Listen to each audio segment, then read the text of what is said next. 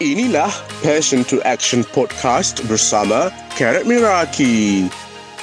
Di mana anda boleh dengar action steps untuk berankan servis anda sekaligus menaikkan bisnes anda. Jom kita dengar episod kali ini dengan host kita, Karat Miraki. Assalamualaikum dan hi semua. Thank you so much for being here today. So today, the topic that I want to share today adalah three reason why you are not hitting your goal. Dan uh, I hold this topic close to heart lah as you know already when it comes to achievement, success, uh, goal, productivity. Semua tu adalah topik-topik yang memang I'm very passionate about. Let's talk about today punya topik. Maybe we'll talk about 10 um, to 10 to 15 minutes macam tu. Very short je. Okay, so dalam topik hari ni, um, topik yang I pilih adalah three reason why you are not hitting your goal. I nak you tanya diri you. Uh, if you dah tengok goal yang you set in 2022, how was it? What is the progress? You dah hit ke belum goal yang you set hari tu? Okay, masa Januari hari tu. Did you achieve most of them? Ataupun adakah um, you dah lupa untuk tengok langsung? Ataupun maybe you dah achieve 70%? Dan I want to go deep sikit pasal tiga sebab yang I rasa very common yang menyebabkan kita tak dapat capai goal kita. Okay? Okay. Yang pertama adalah you didn't set a smart goal. Pernah tak you dengar perkataan smart goal? Okay, I talk about this, I rasa a few times over the years. Even dalam podcast I sebelum ni pun, I pernah share juga berkenaan smart goal. S-M-A-R-T. Okay. Smart goal adalah satu method yang sangat-sangat penting dan sangat-sangat proven untuk bantu kita capai goal kita. Dan kalau you selama ni, you set a goal but you never use a smart goal, sebenarnya you are less likely to achieve it which is actually very um, profound lah bagi I because bila I found out about this smart goal, I macam, oh wujud rupanya benda ni. No wonder all this while I tak achieve goal I. Okay, apa itu smart goal? Okay, dia adalah abbreviation untuk first S eh. Okay, S adalah specific, measurable, achievable, relevant and also timely. Okay, I ulang lagi sekali. Yang pertama S. S adalah untuk specific. Specific maksud dia, goal yang you set tu kena clear. Kena clear. Sometimes kan, bila kita letak goal, kita just cakap macam, I nak kurus. I nak turun berat. Ataupun, I nak business I berjaya. Okay? But it's not specific enough untuk kita nampak kita capai ataupun tidak. Okay? Yang kedua, measurable. M. Okay, S tadi specific. Yang seterusnya M, measurable. Kita tak letak a clear indication untuk kita tengok kita capai ataupun tidak. It's not measurable. Measurable dalam se- dalam bentuk apa? Number. Bila number kita nampak jelas it's yes ataupun tidak. Boleh kita hit ataupun tidak, betul tak? So, it has to be measurable. RM5,000, RM10,000, um, 1,000 pieces. Okay, kena ada numbers untuk bantu kita nampak number dan progress kita. It's as simple as that. Okay. Yang seterusnya A. A adalah achievable.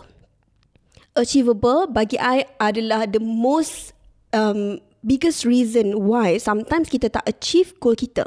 Okay, let me ask you this. You pernah tak set a goal yang terlalu besar yang sebenarnya tak logik pun untuk you capai? Okay, contohlah eh. Contoh sekarang ni you buat sale RM5,000 sebulan. You letak goal dalam masa sebulan you nak capai RM30,000. Contoh, you nak naik RM25,000 dalam masa sebulan. Okay, kita rasa macam nak berkobar-kobar. So, daripada RM5,000 kita ni, kita nak cuba hit RM30,000. Okay? It's not achievable by logic. It's not achievable by logic. Maksudnya, secara logiknya memang kita susah nak dapat daripada 5 nak pergi ke 30. Contohlah, ini contoh. Okey, sama juga macam isu turun berat lah. Nak bagi dalam bentuk turun berat. Kalau nak turunkan berat, for example, uh, sebulan you boleh turun secara healthy 2 ke 3 kilo. Tapi let's say you letak sebulan ni I nak turun 10 kilo. adakah dia achievable? Jawapannya adalah tidak.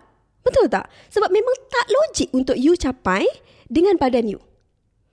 Okay, so bila you faham benda ni kan, you start to notice tau, ada these goals yang you tak achieve because it's just too big. Okay, maksudnya kalau you letak contoh kan, uh, dalam planner, quarterly planner, you letak 3 bulan. Okay, dalam 3 bulan goal tu, you rasa you nak achieve 1 juta. It's just not achievable for you. Okay, at your stage of life, it's just not possible sebab it's not achievable. Number tu tak logik. Okay, number tu tak logik. So ini I rasa one of the biggest reason why kita tak capai. Because kita salah faham antara dreams and goal. Okay, I nak touch sikit pasal dreams and also goal.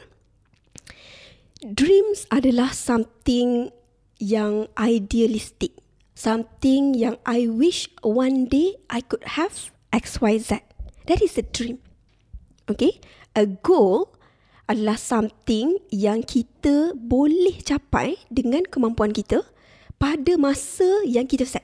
Okay, so goal ni adalah something yang kita set dan kita boleh capai. Dream adalah something yang idealistic, something yang macam I wish one day. Contoh, your dream car. Fikir sekarang dalam kepala you, what is your dream car? Maybe your dream car adalah BMW, Lamborghini, Porsche, okay? I don't know, Mercedes. Okay, maybe you boleh masukkan kat dalam komen apa you punya goal. And if you are listening this through a podcast, make sure untuk you DM I dekat Instagram dan tell me your dream car. Okay? So, when it comes to dreams, it's something that kita belum mampu tapi one day kita nak. Okay. Contohnya beli rumah sendiri kalau belum you belum ada rumah sendiri. Beli your dream car. Okay. So uh, duduk dekat uh, tempat area yang you nak. Travel the world. Okay, so those are dream, something that kita vision one day we're gonna have. Okay? Goal adalah the small things untuk kita capai supaya kita dapat kita punya goal. For example, kita dapat kita punya dream. Uh, macam husband I, dia punya dream car adalah uh, Porsche Taycan. Okay? Porsche. Let's see. Porsche tu harga dia RM700,000. Okay? Siapa yang you kena jadi in the next 3, 5 to 10 years untuk you pakai kereta tu? What kind of money did you need to make? What kind of business did you need to have? Okay? Daripada situ, kita start with ground zero. Okay, so the first three months, apa goal yang you kena capai in order untuk you bina you punya batu bata supaya at the end of the it all, maksudnya maybe five years, you can get your dream car. Dia kena bermula kat sini. Maybe you boleh belajar baking untuk buat cake. Okay, lepas tu, you mula cari pelanggan. Okay, daripada situ sale mula masuk dan masuk dan masuk Then you kumpul duit tu untuk down payment kereta. Nampak tak? Goal ni something yang achievable dan kita gunakan goal ni untuk kita capai dreams kita. It's not the same goal dengan dream ni. It's not the same thing. Okay? So that's why achievable ni bagi I one of the biggest reason yang maybe you pun tak dapat capai goal yang you set. Okay, kita sambung balik. S, M, A. Kita recap balik. S specific, M measurable, A achievable, T eh sorry R. R adalah relevant. Relevant bermaksud is something yang relevant dengan stage you sekarang. It's something that you nak. Okay, I nak cerita sikit pasal weight loss journey I. Okay. Uh, last year, okay, last year, I betul-betul nak kurus sebab um, I rasa badan I start lengur-lengur. I rasa badan I ni fatigue, penat even though I need to show up 200% every day untuk business I tapi my body just cannot take it okay so I makan benda yang tak sihat and everything this was last year So, I betul-betul tekad untuk turunkan berat. So, I decided untuk join satu program online tau. Nama dia macam Get Fit Now Online. Di mana dia bantu untuk bagi you meal plan dan sebagainya. Motivate you supaya dapat turunkan berat. Dan masa tu, I betul-betul jelas dengan goal I, I nak turun 5 kilo. Okay. So, I go through the program selama 3 bulan dan I berjaya turun 5 kilo. Okay, berjaya turun 5 kilo. Tapi lepas tu because of my uh, stress and my love towards ayam goreng kan, benda tu dia membuatkan I jadi macam go back to my old style, which is my mistake 100%, okay? Tapi one year go by and even though I have the the intention untuk turunkan berat. Maksudnya I rasa macam I nak turun lah 2 kilo. I teringin lah I nak turun 2 kilo je. Okay contoh eh. I nak turun 2 kilo je. Tapi kan I never take clear action towards that. Sebab I ada banyak alasan dalam diri I when it comes to losing weight and eating healthy. I just don't have time to cook. I tak ada masa nak beli groceries, nak prep foods and everything. Sebab masa I nak turun 5 kilo last year tu, I literally have to spend 6 hours untuk buat seminggu punya everything. Because I memang slow lah untuk masak-masak ni kan. Dia kena potong sayur, basuh ayam, etc. Apa semua. Okay. So benda tu dia bagi I rasa macam daripada I buang masa dekat situ. Baik I buat kerja. I ada banyak kerja nak buat. I banyak benda nak fikir. Rather than I nak spend masa penat-penat dekat kitchen. Okay. Then the conversation is going on inside my head for one year tau. Okay. Then I feel too stressed and I want to eat good food. Always go for good food and good food. Okay, I feel good. I'm looking for good food. My favorite food. Then my favorite food is not healthy because of everything is fried. Okay. Then because of I busy, yang teramat amat busy because I I have a big goal this year, which I almost hit. Okay, tapi uh, at the same time, every month tu kan, I jadi macam malas nak fikir pasal makanan. To the point sekarang ni, I husband idea macam dia yang decide makanan apa. Maksudnya jangan tanya I. Kalau tanya I, I marah. I macam, oh my god, jangan tanya I boleh tak? My brain need to think so much. I don't have time to think about food. So I end up, kalau dia tak ada ke, dia keluar ke apa ke kan, I akan makan Maggie. I akan makan um, KFC, McD so unhealthy. Oh my god. Okay, and the fact that I'm telling you I'm being very raw tau. Maksudnya apa yang I cerita ni adalah everything that is going inside inside me tau. So because of this, I salahkan the fact that I'm too busy to even think about food. Okay. Dan benda tu adalah sebab kenapa I tak achieve. I just, I want it but it's not relevant to what I want right now. Okay, what I want right now adalah untuk push dalam business I. Untuk make sure my business boleh sustain. Okay, so it's just not relevant untuk I fikir pasal makan. That's why even though I want to diet, I never um, successfully diet. Okay, dan um, sekarang ni alhamdulillah um, I uh, I mula belajar macam mana untuk save time okay dengan cari someone else untuk tolong I prep food so that I can eat healthier okay? So apa kenapa I cerita benda ni kat you? I know it's a long story lah tapi why am I telling you this? Mesti you pun ada dalam hidup you yang you rasa macam you nak tapi somehow it's just not relevant to your stage. You nak benda tu. Maksudnya, you rasa you set goal. Tapi memang hati you, minda you, feel like it's not important to you right now. That's why you are not achieving it. Faham tak? Sebab you rasa it's not relevant to you. You nak kurus. Ataupun you nak uh, buat business. You nak sale RM10,000 contoh. You nak keluarkan produk you sendiri you rasa macam bestnya tengok orang keluarkan produk sendiri. You pun nak keluarkan produk sendiri. I rasa I boleh jadi founder lah. You rasa you nak jadi founder. You nak keluarkan produk sendiri. You tengok orang lain buat. You tengok kawan you buat. Okay? But, you sebenarnya at the same time, the most important thing to you adalah untuk jaga anak. Contoh, uh, kena settlekan makanan anak and everything else. You full-time housewife and all sorts of things that is going on yang you rasa lagi penting berbanding buat produk sendiri. You never save your money untuk untuk keluarkan produk. You never research for any kilang or anything ataupun you research tapi you duduk dalam paral, apa analysis paralysis. Faham tak? Because it's just not relevant to you. So, you need to really ask yourself, adakah goal yang you set ni relevant untuk you ataupun tidak? Ataupun, if it's not relevant, do you want to let it go? This is the question that is very tough but you need to ask yourself. Because sometimes kita letak goal tu sebab kita like the idea of it. Kita berharap kita dapat benda tu. Tapi sebenarnya it's just not our priority. It's not relevant to what we need ataupun to what we want sekarang. That's why at our stage of life sekarang, we somehow didn't achieve even though kita aware pasal goal tu. Okay? Then finally, yang terakhir T, time base.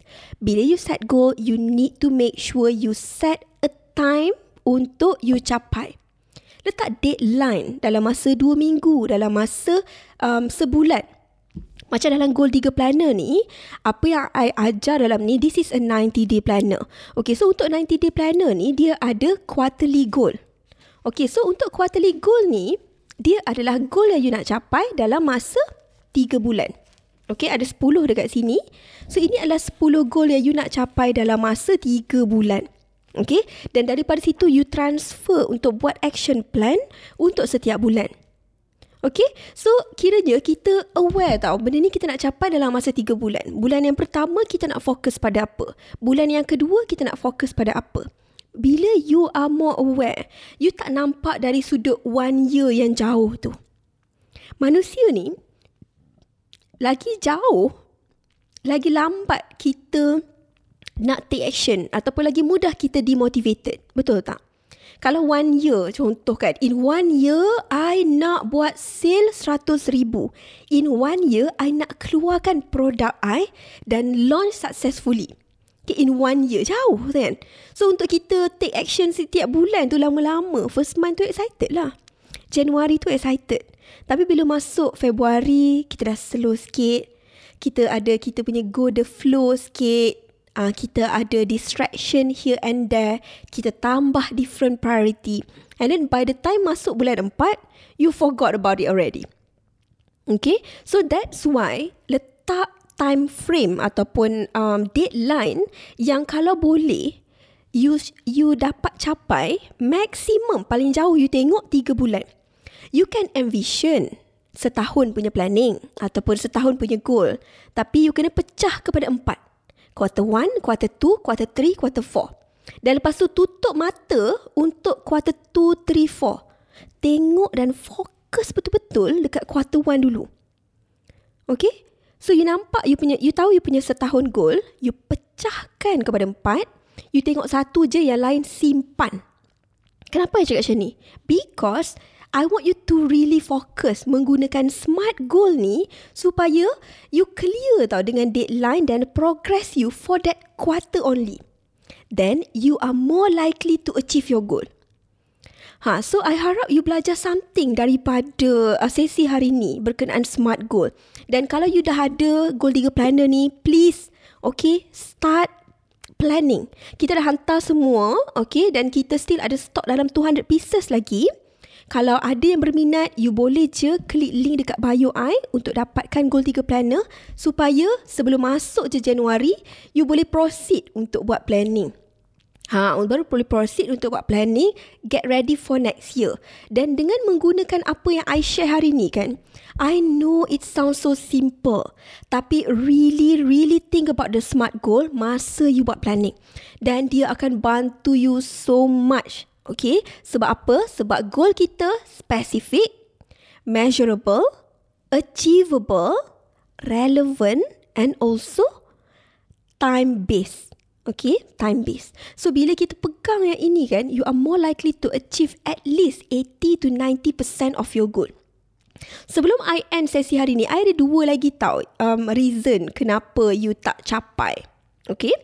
Uh, yang pertama tadi adalah smart goal and I know we go deep about that sebab I really want you to understand. Uh, dia macam training sikit lah, mini training bersama Carrot hari ni eh. Okay, so I hope you pick some ideas untuk you start writing you punya tu, uh, tulis you punya goal untuk you capai nanti in quarter one next year. Okay, yang kedua, reason yang kedua adalah you're not looking at your goal every month or week. Dan I want you to really, really hear me right now. Bila you set goal, you akan lupa kalau you tak tengok. It's as simple as that. Sama ada you tulis quarterly goal, Sama ada you tulis monthly goal ataupun weekly goal even. Kalau you tak tengok, you will forget it. Okay? Kita sebagai manusia ni, we have a lot of distraction on daily basis. Kita ada new ideas, kita ada new problem, kita ada new priority almost every single day. So, bila you set an intention, you tulis goal you. You dah ada this intention tau you nak capai X, Y, Z. Tapi kalau you tak tengok setiap bulan, you tak akan capai. Sebab apa? Sebab somehow minda you tak ingat. Then you got carried away by the life, the everything that life give at you. Okay? So make sure untuk tengok goal you at least sebulan sekali. Okay, bila dah tulis you punya monthly goal tu, tengok quarterly goal. Okay? Tengok quarterly goal every month. Masukkan you punya monthly goal. And daripada monthly goal ni, setiap minggu tengok balik. Setiap minggu on Monday, ataupun kalau you plan your day on Sunday, tengok balik your monthly goal dan tengok apa benda yang you kena tambah minggu ni in order to move you forward towards your monthly goal. Okay? Daripada sini kan, this is all about awareness now. Then I know it sounds so simple, but simple always work. We don't have to complicate things in order for us to actually live the life that we want. We just have to have awareness. Dan bila you ada awareness, okay, you show up. You rasa hari ni maybe uh, you tak ada benda nak buat. Okay, you tak ada benda nak buat. Maybe you are more intentional today. Maybe hari ni I just nak set my quarterly goal for next year. Ataupun maybe today I nak spend 2 hours untuk review my 2022. It's just one action yang boleh bagi you more awareness towards where you are right now and where do you want to go. Okay? Dan yang ketiga adalah you didn't create an action plan. Okay, in order untuk you capai you punya goal, macam saya cakap tadi, it has to be achievable, measurable, betul tak? Specific.